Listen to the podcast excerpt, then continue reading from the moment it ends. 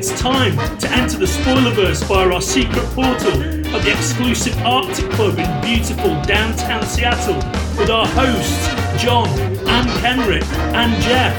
Welcome to Spoiler Country.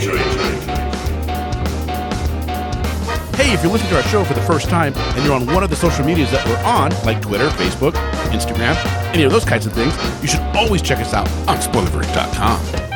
But if you want to keep up with our latest episodes, you should bring out your smartphone, get into your favorite podcatcher, find Spoiler Country, and hit subscribe. Then you'll get all our new stuff. And if you want to reach out to us, you can do that in two ways. You can call us, leave us a voicemail at 707 656 2080. Again, 707 656 2080. Or you can shoot us an email at spoilercountry at gmail.com. Join the cult of the Spoilerverse and welcome back to Spoiler Country. I'm Johnny Horsley by myself trying to do this intro, and today on the show, well, it's Peter Milligan, isn't it? Today, Jeff, Big Hoss, The Get, got to sit down and talk with Peter Milligan, who is a comic book writer. He's worked on such titles as Bad Company, Enigma, Hellblazer, Shade the Changing Man, and X Force, and so much more. And Jeff got to sit down and chat with him about his career, about how he's handling the COVID crisis, and all that kind of fun stuff. So, what do you say we just sit back and listen to Peter and Jeff in their own words?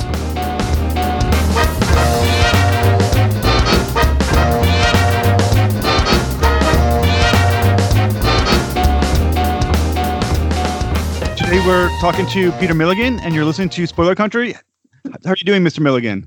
Uh, I'm doing uh, good, as good as uh, one can be in this strange and terrible world that we all find ourselves in uh, suddenly. How are things hitting you in London? Where I am, in my house, is fine. No one uh, in my family's come down with COVID 19, which is uh, good.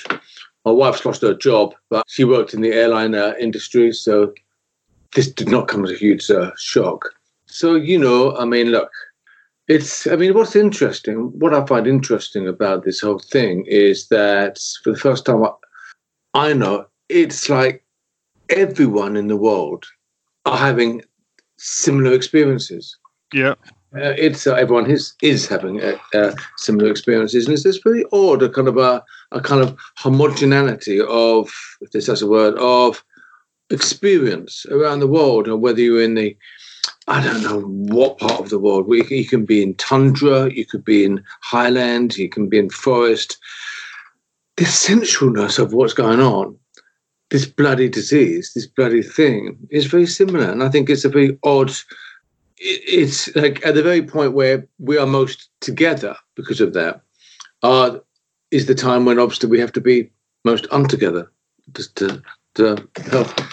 Yeah, I, must admit, I'm having similar. Um, my wife is considered, I guess they now call her essential employee. She works at Walmart, so she's basically forced to deal with people every single day, which is awful because she has severe asthma. And it's a weird situation where you're, I, I both am forced to let her go to work for financial reasons, but the second, but on the other hand, desperately would like her not to be.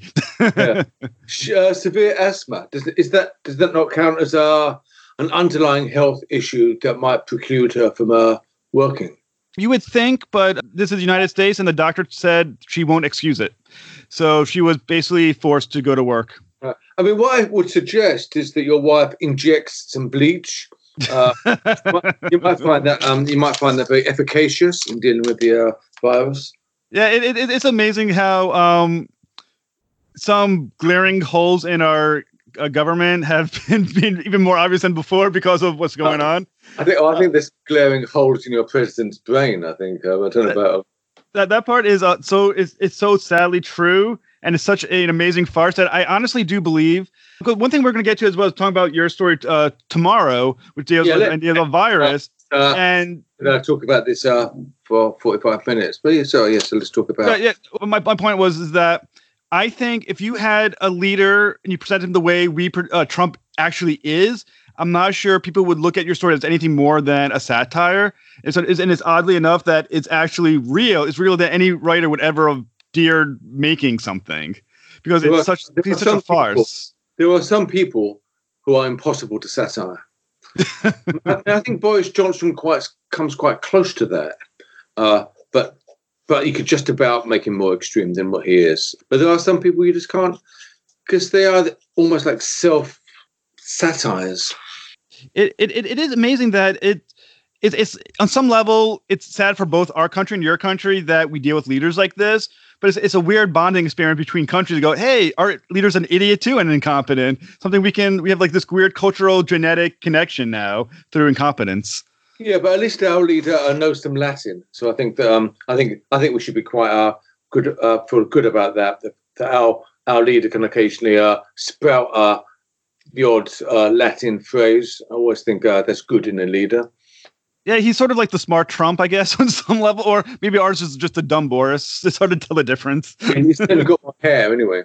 Yes, but yeah, um, I will. I will stand here and will point out that Trump is our national embarrassment, and unfortunately, it's it's unfortunate that a, that it is a crisis that feels like we're rudderless, and it does have a sense of we don't have someone to kind of direct people's anxiety in a way that's more beneficial to us. Yeah, look, I think uh, I think a lot of governments are suddenly out of their depth because they're not they're not built for this kind of thing. I mean, you have people like Angela Merkel in Germany, who is completely able to handle it because she was a scientist. Yeah, And uh, when she gives her talks, uh, they're just like exercises in clarity and clear thinking and exactly what you should do. And they're just like exactly how you should um, handle this stuff. But she's a scientist, so she's kind of uh, got a head start on lots of other people. Yeah, with, with on our side of the ocean, uh, we have uh, Trudeau in Canada, who seems to be pretty much on the ball with what's going on, and you know he's very well spoken. He does seem to have an understanding of things, and it's interesting to have someone that close to us on the border who seems to be able to handle it in a far more maybe mature way or competent way, and then look and go, crap, what we've got. We shall we shall see. We shall see. Anyway, uh, I once wrote a comic book about a virus. In fact, that's what we're going to talk about. Uh, it's called Tomorrow. Yeah. So as far as um tomorrow goes, what was your inspiration for the story? Because obviously it came before the current pandemic, but though it seems extremely timely now, what was the inspiration for that sparked your interest in that?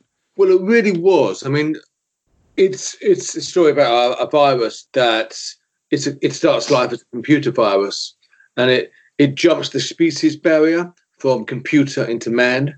I mean, in terms of the a virus, I mean, it's been clear to anyone who kind of thinks about it and looks at stuff that sometimes you know the different SARS and MARS and, and different kind of uh, viruses that are sometimes springing up that there would eventually have been one that takes everyone by uh, surprise and takes the world by storm. And I mean, that's kind of anyone who, thought about it for half a minute.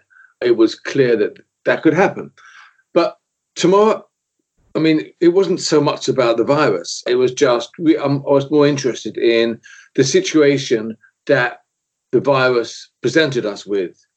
I was more interested in. I mean, the virus. Uh, without being, this is a spoiler uh, country now. With a, a spoiler alert, it's mainly the adults, almost exclusively the adults who, who die, and the world is pretty quickly left being run by the kids. In the in the in the in the comic, we suggest that a lot of these a lot of these kids' brains have been slightly changed by the time to the time they spend uh, on computers, and it's that slight change in their brain which has which has protected them, if you will, from uh, this virus. And most of the adults uh, don't spend as long in front of uh, computer screens, and their brains haven't had this kind of uh, neuroplasticity, and therefore they're dead. They're gone. Uh, Well, and- Well, I was going to say there's an interesting parallel with today with the idea that um, once again COVID is affecting mostly adults, though there's some evidence of going to children. Did did you realize how timely it was going to be when you started writing it? absolutely bloody not. In fact, it was it was it was it was insane because like the first the first uh, episode came out, and then just like it seemed like days before all this stuff started to break. Fact, there's one there's one there's one panel that some, some people have put up online, and it's just a main character talking to um talking to 911 saying that there's there's a dead body here and this person from 911 saying there are no ambulances. We're too busy. There are dead bodies everywhere. Go home lock the doors and wait till it's all over.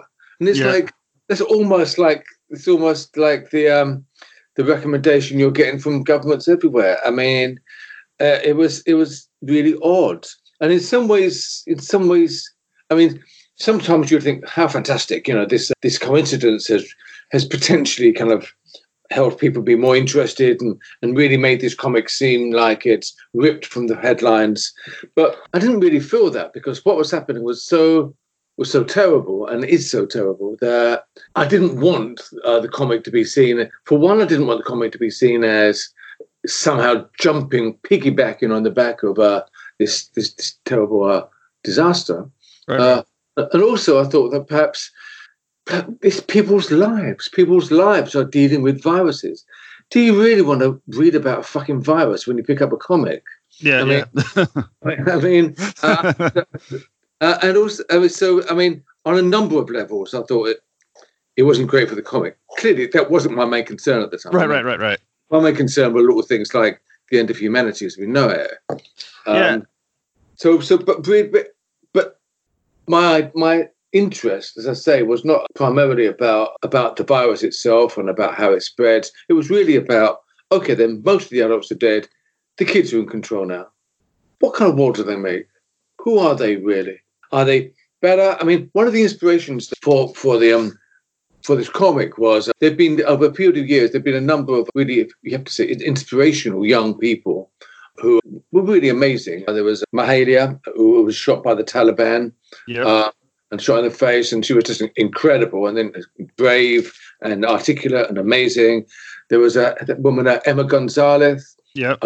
who, who who gave that speech, and you know, this really tender age who'd, who'd seen this, who'd seen this, this this terrible thing happen, and then her, her talk in front of I don't know millions of people was just so kind of possessed and so so amazing and inspirational. And there were a number of um, there were a number of young people, mainly women actually, but may, maybe young people, and you kind of think part of you then thinks, wow, if they're the future, maybe the future's going to be okay. You know, maybe they'll make a better shot at it. But then, then I kind of this cynical British part side of me came through and says, okay, then they're great, they're fantastic. Can't take anything away from uh, them, but I remember this. I remember this playground, as you say, the schoolyard. You know, but like, and I mean, it's brutal. And for every Malala, there's a lot of kind of would-be uh, nine-year-old Taliban running around, uh, or uh, you know, so it can be brutal. It can be read in tooth and claw in every way that the adult world can be. So really, that was what I wanted to explore. What's it? What's it really can be like? So it's kind of like Lord of the Flies meets Planet of the Apes meets something else. That's a great combination. And Well, I mean, I have to say, I have to say, sometimes it's quite useful just to try to focus it. And the little line I, I wrote just for myself was Lord of the Flies meets Planet of the Apes. that's, that's a great tagline for any, for anything to hear that. And and I, I think one thing that I really loved reading in your very first issue, you do a very well written, very intelligently well thought out introduction to the comic book, where you cover some of the things you're talking about as far as the next generation. And I thought to myself, it's interesting that we look at the individuals who are making a mark right now in society and that they are children. And what do you think of that in some ways that we're handing off the role of morality and and those who speak for justice to children instead of having that role be the adults who should be holding that baton instead of giving it over to the kids already who may not be ready for it. Uh, yeah, um, the child is the father of the man. Uh, well, of course, we ha- well, we'll be handing down an awful lot uh, to the children. Not only a kind of a moral imperative we're handing down to them to kind of make better moral choices uh, in this world, we're also handing down. Oh, by the way, kids, the world, uh, the environment's also fucked. So you've got to sort that out. Yeah. And when you've done that, there's been a world recession because of this, because we couldn't work out how to deal with uh, this pandemic. Uh, because basically, most countries are perfectly willing to spend billions of dollars on weapons that is a minute chance that we're going to use. Yep. Nuclear weapons, weapons of mass destruction. Just like the, the chances of us ever needing them are really, really remote. But we're happily seen, that's happily seen as a, as a necessary expenditure. If someone had spent just a fraction of that on preparedness for a pandemic, it would have been seen as kind of a liberal, uh, tax and spend madness, and and and it wouldn't have it wouldn't have washed. So I think that we we had ourselves to blame for what's happened, uh, and I think uh, the way we te- the way we deal with the natural world and the way we are prepared prepared for the very obvious pandemic that was clearly obviously going to come. Uh, so I think that even though it's terrible, I don't think you can kind of like feel too sorry. You can feel it individually for the human race, but as Yeah. a race, I kind of think, well, you know, I mean, there Yeah. you go, you've done this. Now, w- one thing, like as you mentioned before, is that your story is kind of looking into what the future could be. The but as you said, with the next generation. Now, is this something you already in your head have an answer to, or is your story a way of working out for yourself whether or not we're in better hands or worse hands with the next generation? a bit of both. I mean, I think that I had my, I had my look. I had my ideas that it wasn't going to be some kind of Garden of Eden just because the just because the kids were in control.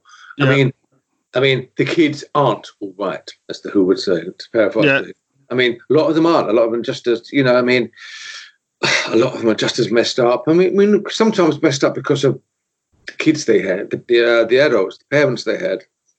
Um, so look, and I think maybe maybe it's something which is inbred in the humans. What I was interested in in I know there's been quite a lot. There's a kind of there's, there's been quite a lot of virus spreads around the world and decimates uh, the human population stories. So I wanted to not really get too hung up on the virus itself.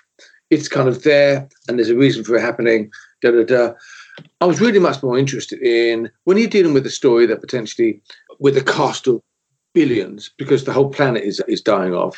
You kind of, for me, I need to make it personal. So what I was interested in was how individual people, individual characters, handle this insanely unusual situation.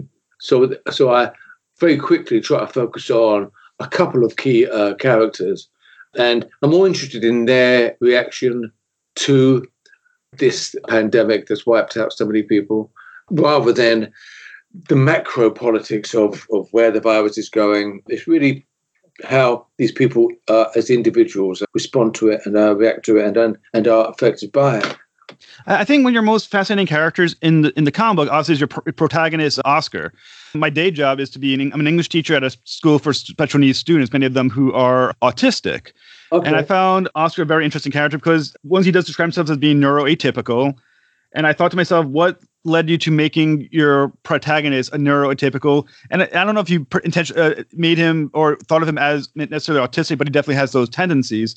Um, and was there any concern of writing a character who would be who is uh, neuroatypical in a story? Uh, I mean, it's how. I mean, you. I mean, you. You end up uh, choosing a character or creating a character that can best allow you to talk about what you want to talk about. And what I wanted to talk about was the sudden strangeness of this world and how we cope with sudden strangeness. And I think as as he would say, a neuroatypical person, as as people with this uh, condition or they have this on the spectrum, I feel like I feel like perhaps Asperger's. I think that change is a very difficult for them thing for them to.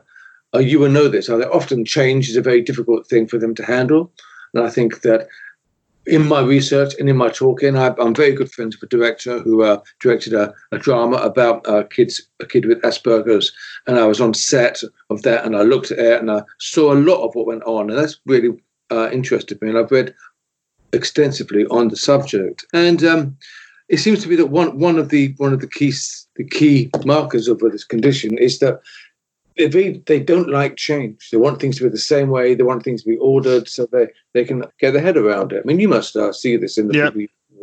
So I thought that uh, what an interesting character to try to deal with this massive worldwide worldwide change.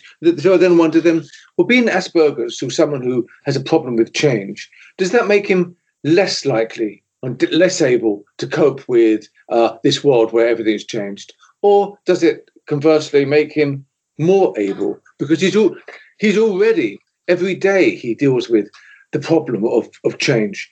Small things that other people don't notice, he will notice as change. Uh, so he's already, if you like, in training for a world that is good for the that feeling of dislocation you feel when the world changes because he feels like that a lot.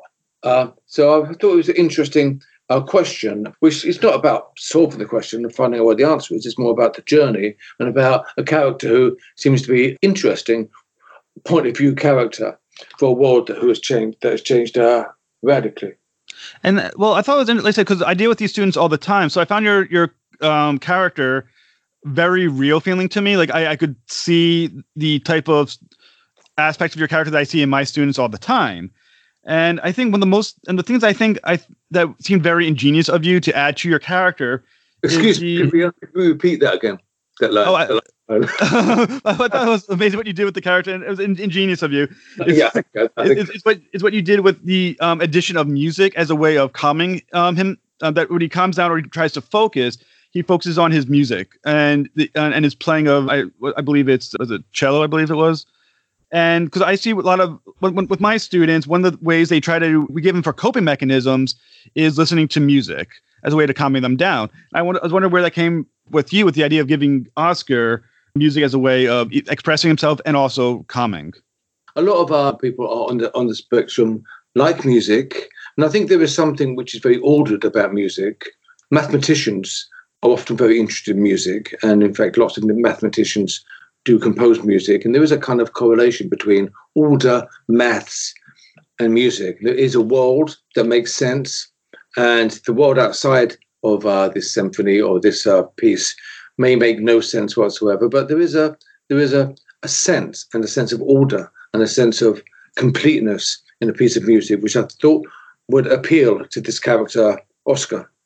And yeah, I mean, I, I was routinely amazed by how on point you are. The other one as well is in issue two, Oscar um, mistakes mistakes uh, Adam's expressions for he thought he was being aggressive when he's smiling smiling at him, and, and I just thought that was so insightful as well, and also an interesting challenge to give to your protagonist. And I just wanted once to go go into how you view that, you know, from a story perspective, and also how much is it on your artist as well to portray a look that is both potentially confused as hostile, but also um, meant to be, you know, smiling to a, a reader who would re- immediately recognize it.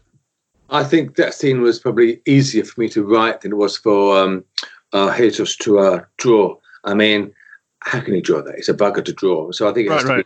There, there was there was some im- there were some panels that can be word led and some can be image led, and that's fantastic. But some, you know, I mean, because it's hard because we as or or majority of people who are not neuroatypical will read that as as an, a smile, as a normal smile, because we read those human gestures. Uh, again, so but it still comes back to I was interested in this this kid who who struggles with making sense of the world anyway.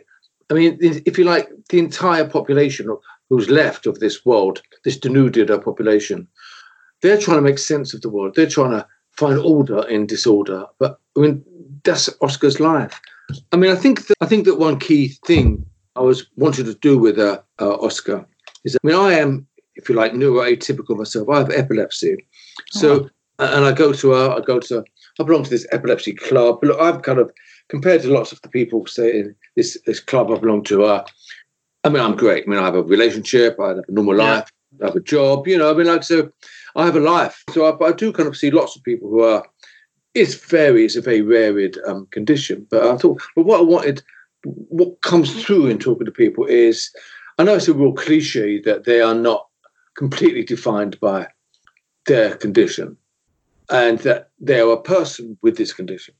That said, I mean, I know that that's what that's that's the slogan we should have. I am not going to be defined by my uh, condition, and that's fantastic. Put it off, but uh, but you must see some kids that you work with. I know that I see some people, and it's really hard to think that their life has not been to a large part, if not completely, defined by epilepsy because it controls everything they do and everything they can do, and and uh, but as a person, they are still a person. And so I wanted Oscar to be this small kid first of all, and uh, but he, but he has this he has this condition. I mean, uh, other other people in the book have other, uh, if you like, atypical qualities to them. There, there's one there's one kid we find who was sexually abused. Now that is uh, very different, but it's still something which has altered him. There's still something which might even define the rest of his life uh,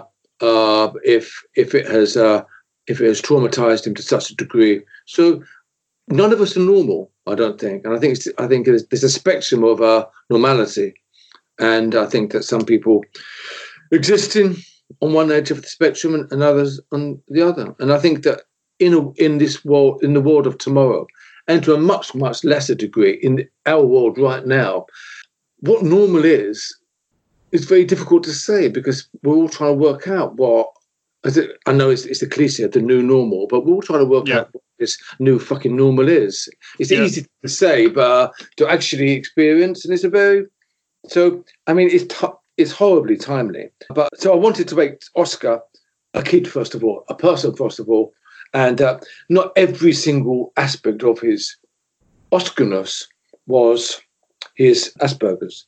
Am I, I? I was reading. Um, you, your character of Oscar also you seem to you, you gave telepathy to. Is that something? Is that between twins, or is that something that's going to be shown as being a, a greater aspect of his character? Well, I mean, look, it's I, I want I wanted I wanted to highlight just how close these two people were. They're not only are they twins, and they have all the um they have all the uh twinness of twins. I was in Brazil last year, and I was talking to some twins, and they're just really amazing talking to them. Uh, and they were not. They looked very similar. They weren't quite identical. They were. But just it was really interesting talking to them, and and I wanted. I knew I wanted to use something with uh, twins. I also worked on a screenplay once uh, that surprise surprise didn't get made, but um, it dealing with twins. So I was always really interested, and I wanted I wanted Oscar to have this person who who uh, he was incredibly close to, and who being apart from was a new thing for him. So I wanted him to be, you know, to be a writer is to be uh, cruel to your characters because you want your characters to be on a knife edge. You want your characters to be in a really you want you know because it's in those situations of extremists, of, of of on a knife edge, teetering on the edge. I think that's when you find out stuff about them, uh, on stuff about people. So I wanted him to be really close to his twin sister, who he was because of this pandemic separated from, and I wanted one way to one way to one way to highlight highlight their closeness is to have a kind of telepathic bond. I know that's a bit of a cliche between twins, but I think it can exist, and I think it's possible that it could exist in some form. It's also a really good, uh, a really good uh, uh, dramatic device to be able to have these two people in different parts of the world, different parts of the country talking. So, so I wanted just to. The driver of the story is that Oscar's trying to be reunited with his twin, and in some way, to be reunited with his twin twin is to be reunited with a world that is normal, a world that he understands, and and everything will be okay again. Of course. Yeah, uh, and like I said, I, I, think your your strongest um, gift in this series. I mean, don't get me wrong, the art's fantastic, the story's fantastic. Is that your characters are so real feeling, genuine feeling. Like um, one other, like another character. Would you send in some ways, that's one of the genius things of it? I, I think it's extremely genius. I mean, it, it, I, I, I remember I was looking up inf- information about you, and the amount of times the words legend and icon popped up, it, it, it definitely sh- demonstrates it in the writing. Um, I mean, I knew you from Hellblazer and I knew you from Red Lanterns, but I also like, and it was interesting that you keep um, the word icon, you know, the I- iconic Peter Milligan, so forth and so on. And then you read the story, and you're like, damn it, it's right there as well. Here's another series, and you can see the richness of the characters the tangibleness of the world that he created, and it works. It works fantastically. So yeah, those well, we'll learn comments. I'm really glad. I mean, I was really happy with the story, and I think uh, obviously a pandemic coming as it did has has, if you like, bifurcated the publication of of the comic. I think the first few came out, I think now there's been a gap. So so so I'm not quite sure when uh, it's going to finish, but it's good stuff. I think. I, I was really happy with it. I was really happy with the artwork, and you know, I mean, have, having having a, a, a, comic series delayed because of the pandemic, in the great scheme of things, is not a huge uh, hill of beans. Yeah. Uh, but it's obviously it breaks it up, and it is it was un, uncanny when this came out. Uh, but it, it, but it, it wasn't far-sightedness on my part. I was, I mean, in most of these uh, stories set in the future, much more about today and the story was about today and was about these people and it was about whether or not this stuff that the humankind does to each other and does to the planet. This kind of like messed up, violent, screwed up uh, quality that we uh, have, whether or not it exists in kids. Uh, and if the kids weren't there, it would still happen. Uh, and this was one of the little driving story uh, themes of it. Yeah, um, I, I do realize the 30 minutes is up. Mind if I ask just a few more questions? Or, Well, you, know? that was a rough uh, ballpark.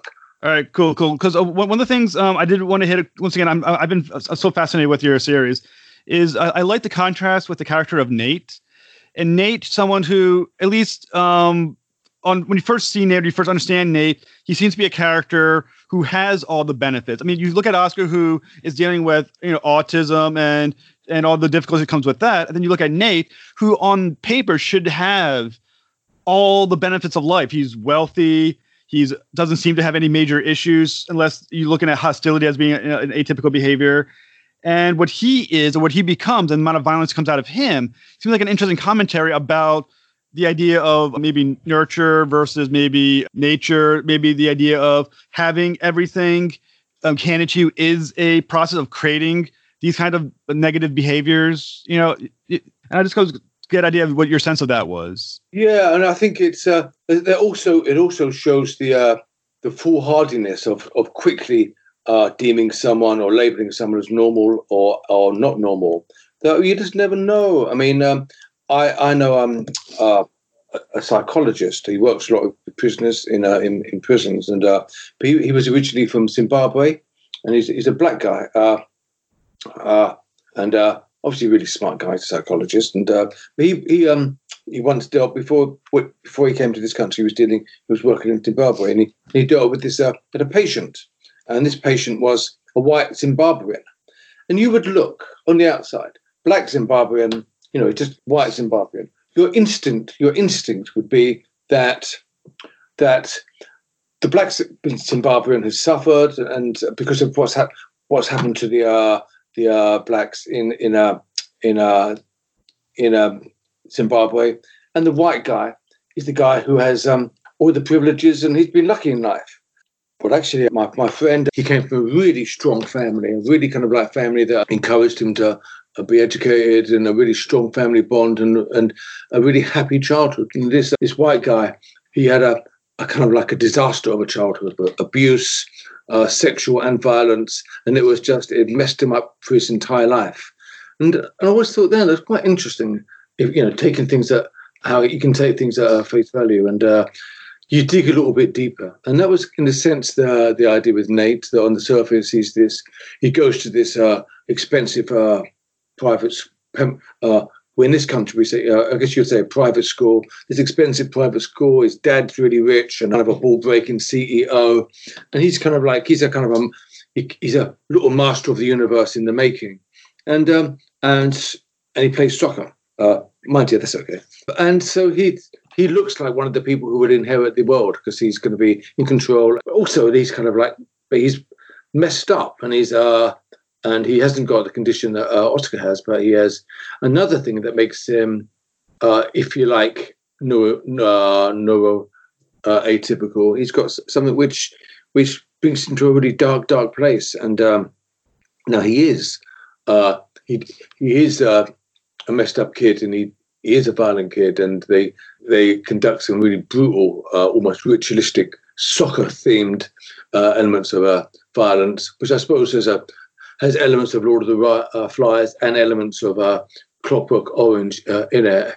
But um, but, we find out uh, what caused some of his uh, darkness, and and and, Oscar has uh, has this condition. But I think we get the real. But he's got this sister who he loves, and we get the feeling that we never meet them. That his family was a really loving, strong family. Well, we meet his mother, who's a who was obviously a really loving woman. So it's complicated this stuff, and I guess I wanted to dig into that complication.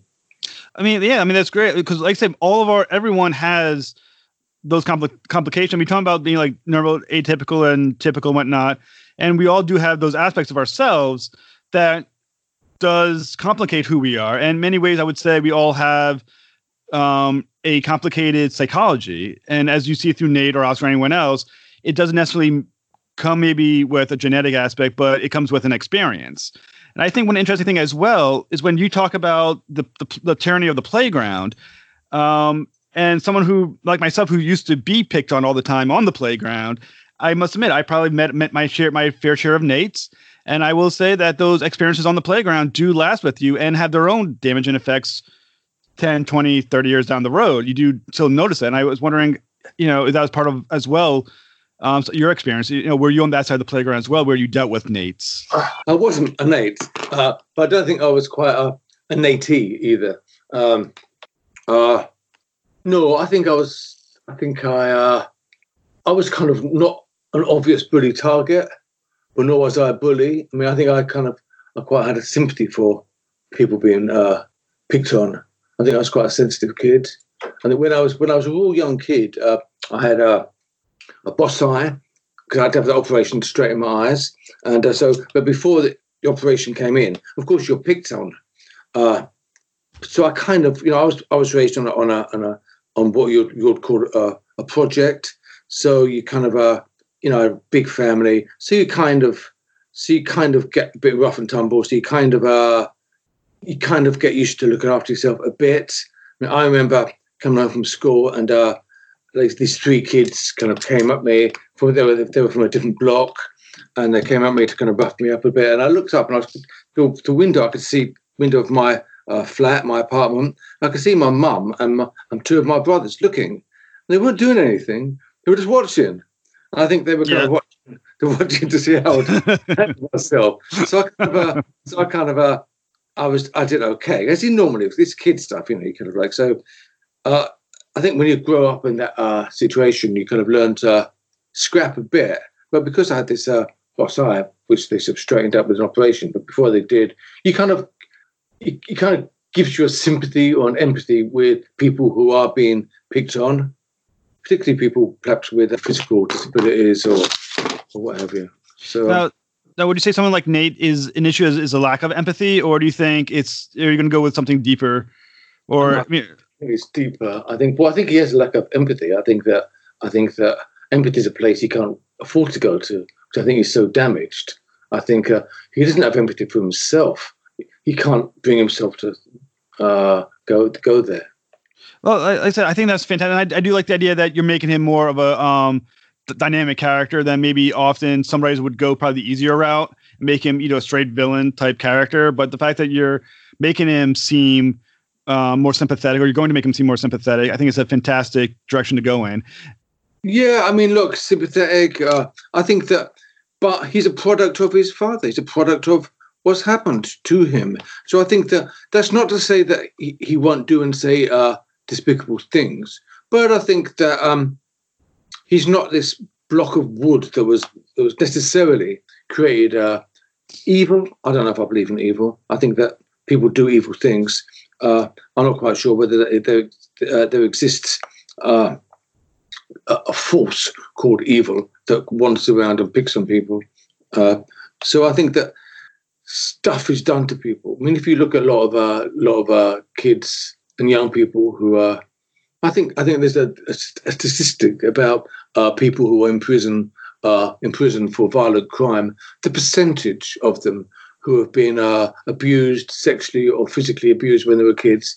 It's extraordinary. It was just so high, and it's like you mess up these kids, and they kind of like they don't really people don't really the society doesn't really look out for them. They get completely screwed up, and then society is shocked and horrified when that kid turns around to be a little bit of a monster. And Nate is a bit of a monster. I mean, it's interesting when you look at um, we talk about like the future of the next generation. It's it's many ways like you know we we obviously have our faith in the next generation and our prospects are in the next generation, but as the previous generation, we go out of our way to screw those kids up as much as humanly possible before they get there. They fuck you up, your mum and dad, as, as the poet. I mean, that, that, uh, you know that poem, uh, but the Philip Larkin poem. Uh, I don't know how known it is in uh, in America, but in Britain, it's almost a, a cliche of childhood uh, rebelling, they fuck you up because it's a poem that uh, people know because it's got such a a rude first line, you know. Yeah, uh, and well, uh, I do want to talk about American Ronin a moment, but I, what I do want to stop off and just and ask because we're talking about ideas of empathy and what we talked about earlier with Trump and some of this other stuff it does seem like there is at empathy gaps that some people do have. Do you think it truly is empathy gaps, or do you think even when you look at something like what's going on with like Trump and some of that other issues, it's something more deep seated with them as well that and that's too easy to just say, well, they lack these aspects.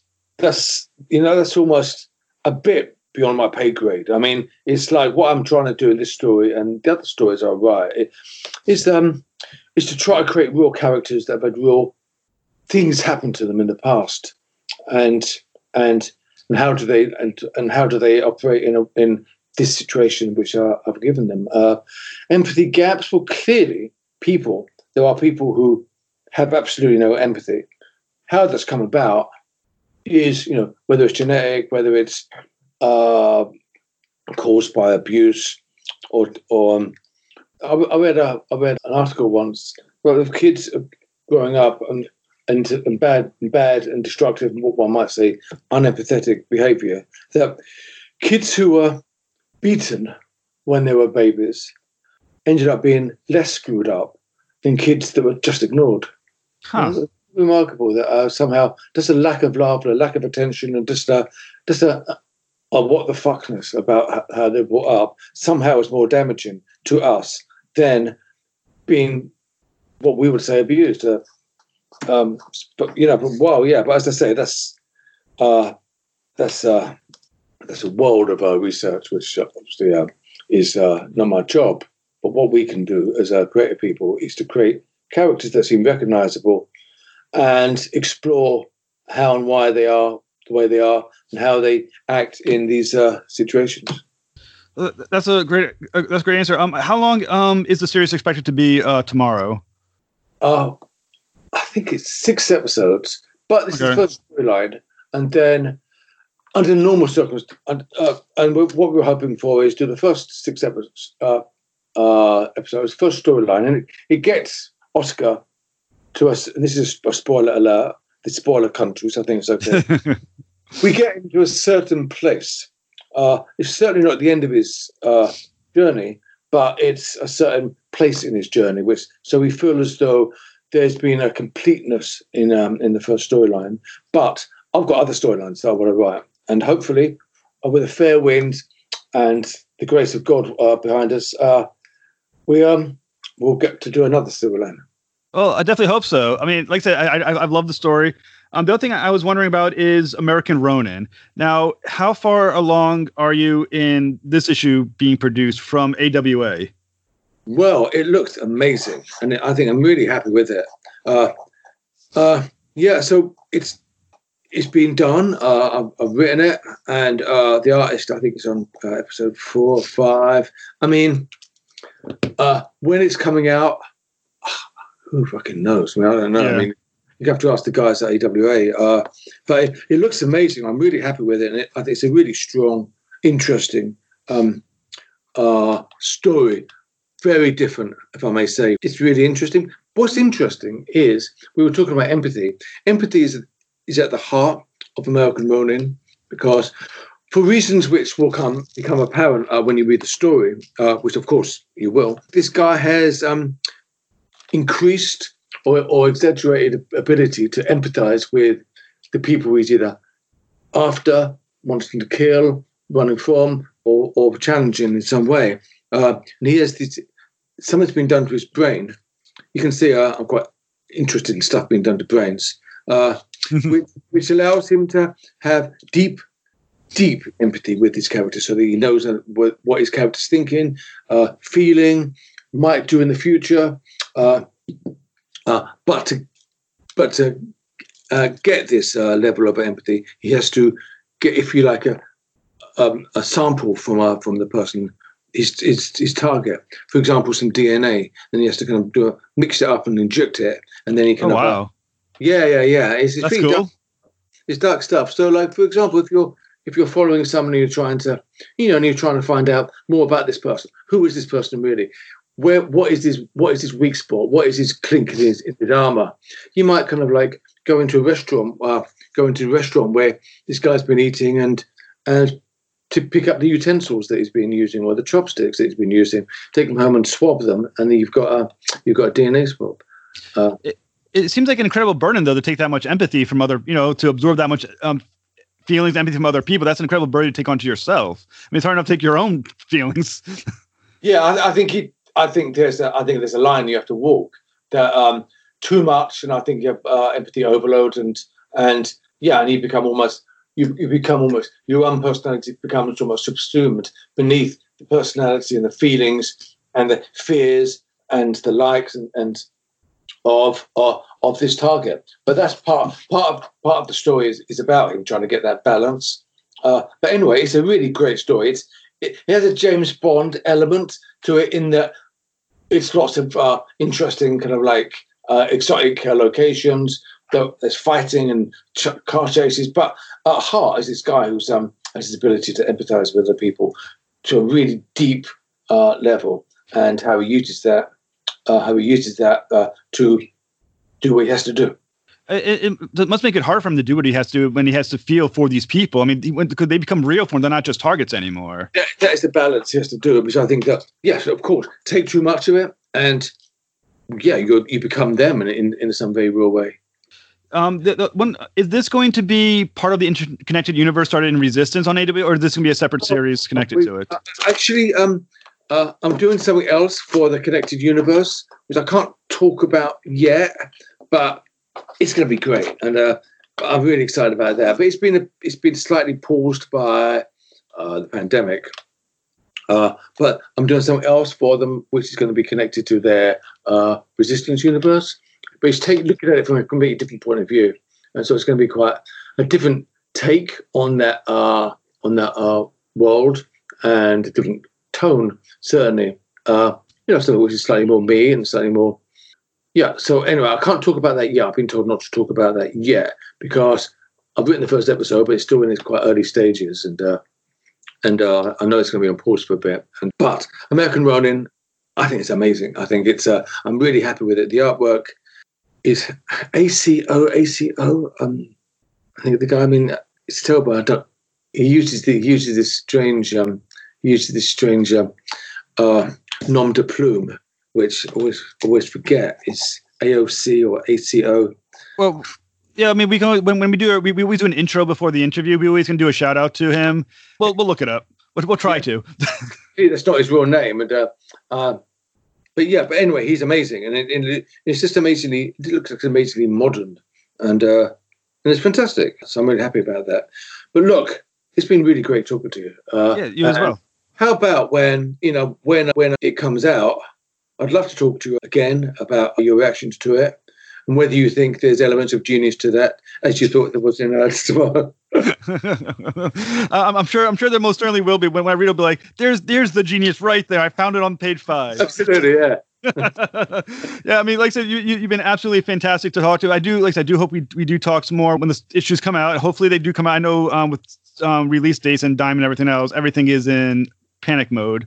Unfortunately. Yeah, that on that point, I do think that this stuff will come out again. I think that when uh, when um, we are over this, and I think we will get over it, however changed we are, and I think that we'll be living with it rather than being over it completely. But, but I think that when we're kind of up on our feet again, and the world takes on something like a more normal um, uh, shape, I mean, I think people are going to be very hungry for stories, and because uh, stories I mean, uh, it's the way that we talk, talk about ourselves. It's the way we try to understand ourselves. So I think that there's going to be a real hunger for um, for stories, for comics, for TV shows, for all that good stuff, poems, all that good stuff that uh, is what makes us human. So I, I, I am very confident that when this is over, that um, that all these comics that we've been missing uh, will be uh, winging their way to the comic stores we yeah, it's just so unfortunate um, that AO, AWA launched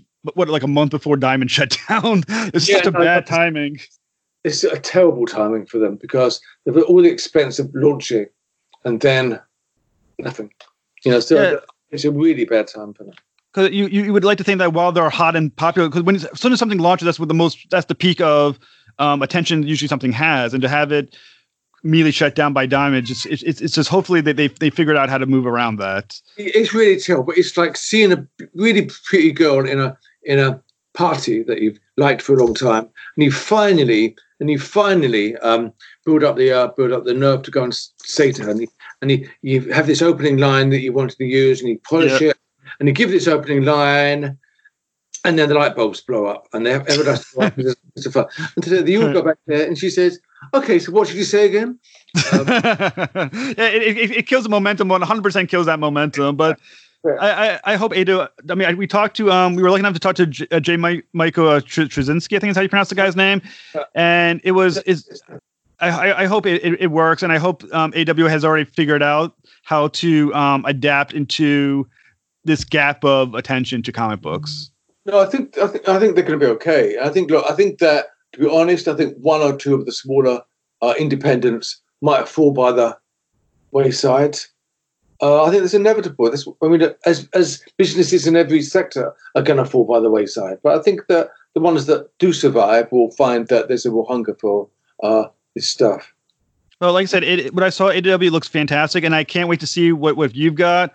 Um, I want to see American Ronin come out soon. I hope to see um, some um, dis- well, not distribution, but a release date soon. I hope so, so I can start looking at it. Well, let, us talk when it does, because I have other stuff which, because of uh, uh, uh, the pandemic, I can't talk about. But um, hopefully, we'll be um, seeing the light of day when uh, when uh, when this crazy war is over. Yeah, most certainly. And like I said, I thank you so much for sitting with me for as long as you have. It was great talking to you, and I, I just wish I could talk about. We had time to talk about some of the old stuff that you did, like the Red Lanterns and Hellblazer, which I have Say, loved for so many years. yeah, uh, let's let's let's get a date to talk about all that stuff another time. Uh, I'd like to do that and talk about some of the old stuff. In, indeed, and like I said, thank you so much for sharing your genius with me. Thanks very much for uh, using. you so much, sir. You're for being awesome.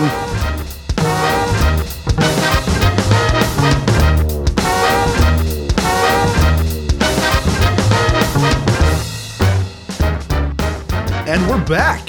So that was awesome, Jeff. Thank you so much for sitting down with Peter and talking with him about his career and his comics and his his uh, his his take on writing and COVID and everything else you guys talked about. And, and Peter, thank you so much for coming on. We appreciate you spending your time during this crazy crisis that's going on to, to chat with our little podcast here and uh, sit down with Jeff and uh, and all the way from from sunny old England and all the way from from London and chat with him. And that was great. Thank you.